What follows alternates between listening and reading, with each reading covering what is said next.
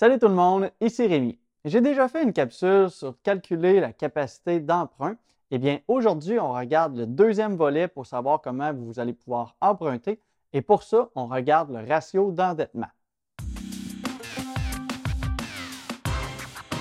Je saute directement dans le sujet et en gros, le ratio d'endettement, c'est un chiffre qui se calcule en prenant tes obligations financières et en les comparant avec tes revenus.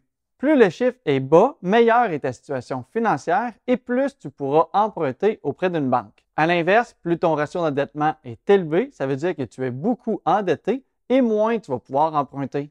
Bref, ça peut sembler assez simple comme ça, mais dans les faits, qu'est-ce qui rentre dans les dépenses et les revenus et qu'est-ce qui n'entre pas? Aussi, c'est quoi d'avoir un bon ratio d'endettement?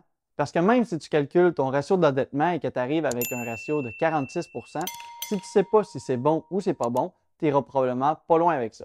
Donc, c'est maintenant qu'on regarde tout ça. Juste avant, félicitations à Rialto, Sacha, Raphaël et Valérie pour votre prise en main et pour vous être abonné à Patreon et pour pouvoir poser vos questions. Et aussi, merci à Jude, Étienne et Sébastien qui sont les premiers à faire ma formation sur les maisons de chambre peux vous dire qu'en appliquant tout ça, vous aurez un bon rendement sur vos immeubles. Pour connaître ton ratio d'endettement, tu vas devoir connaître deux chiffres. Le premier, c'est combien tu gagnes et le deuxième, c'est combien tu dépenses.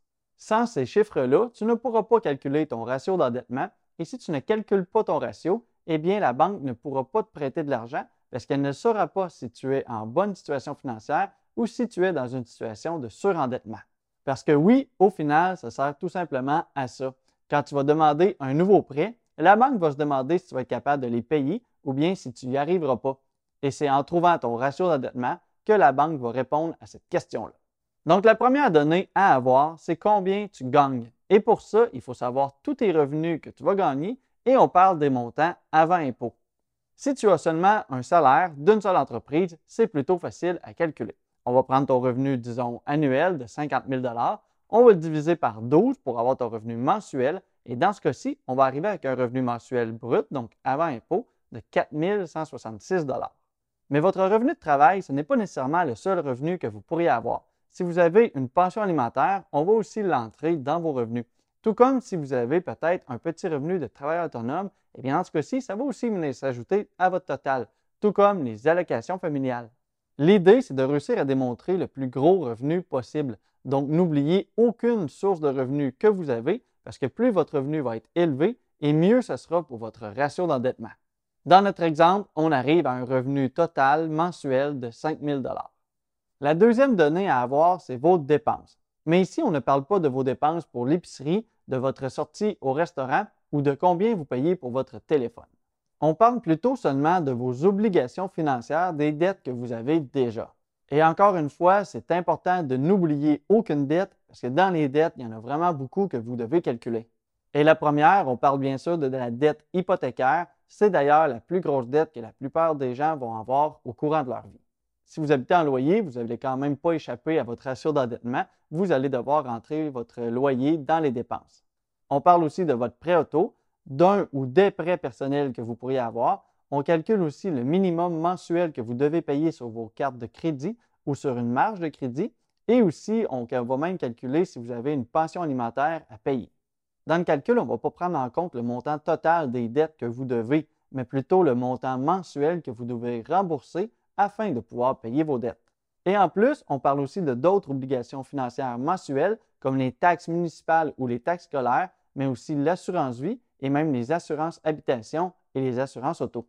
Comme il y a quand même plusieurs chiffres au niveau des dépenses, je ne vais pas prendre le temps de toutes les dire, mais j'ai mis ici dans le tableau. Et au final, on arrive avec un montant mensuel des dépenses de 2300 Maintenant qu'on a nos deux chiffres, il suffit de prendre notre montant total mensuel des dépenses et le diviser par le montant total mensuel des revenus. Et dans ce cas-ci, on arrive avec un chiffre de 0,46.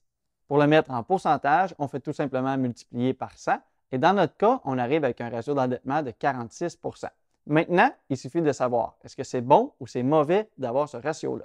En fait, avec un ratio d'endettement à 46 selon le barème établi par les banques, ça veut dire que ta situation financière n'est pas bonne et dans ce cas-ci, elle est même considérée comme critique. Parce que pour avoir un très bon ratio d'endettement, le chiffre doit plutôt être en bas de 30% Pour avoir un ratio d'endettement qui est considéré comme correct, on parle plutôt entre 30 et 36% Et en haut de 36% ce n'est pas nécessairement très bon. Et si vous êtes en haut de 40% eh bien là, ça devient quand même critique.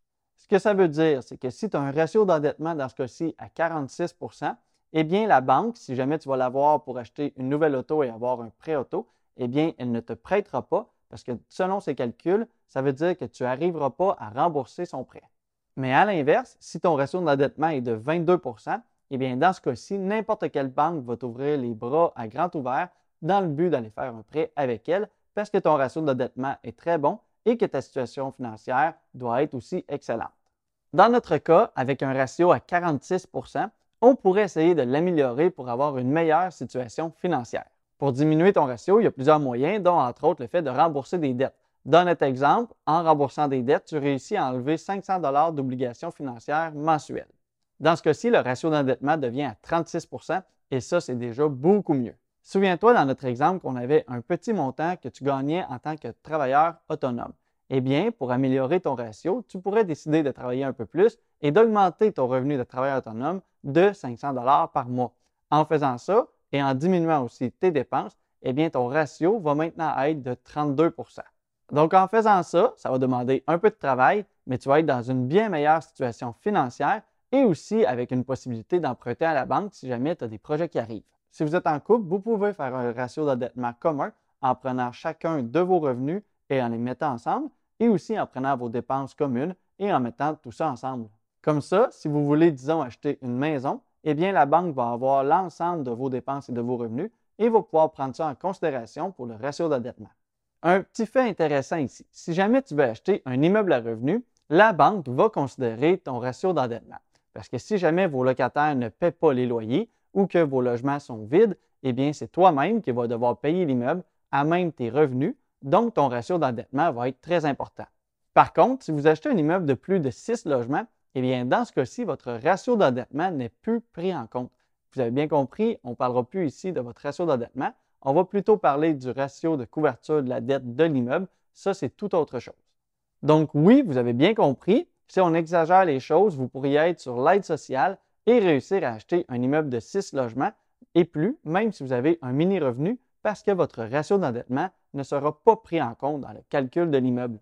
Mais bon, il y a quand même quelques obstacles ici, ce n'est pas si facile que ça, parce que la première des choses, c'est que sur un gros immeuble de 6 logements et plus, on parle normalement d'une mise de fonds de 25% et sur des montants qui vont quand même être très élevés. Donc, ça va nous prendre une très grosse mise de fonds et ça, ce n'est pas facile à ramasser si vous avez un petit revenu. Aussi, souvent, il va te falloir des actifs déjà en arrière de toi pour réussir à bien acheter des immeubles de 6 logements et plus.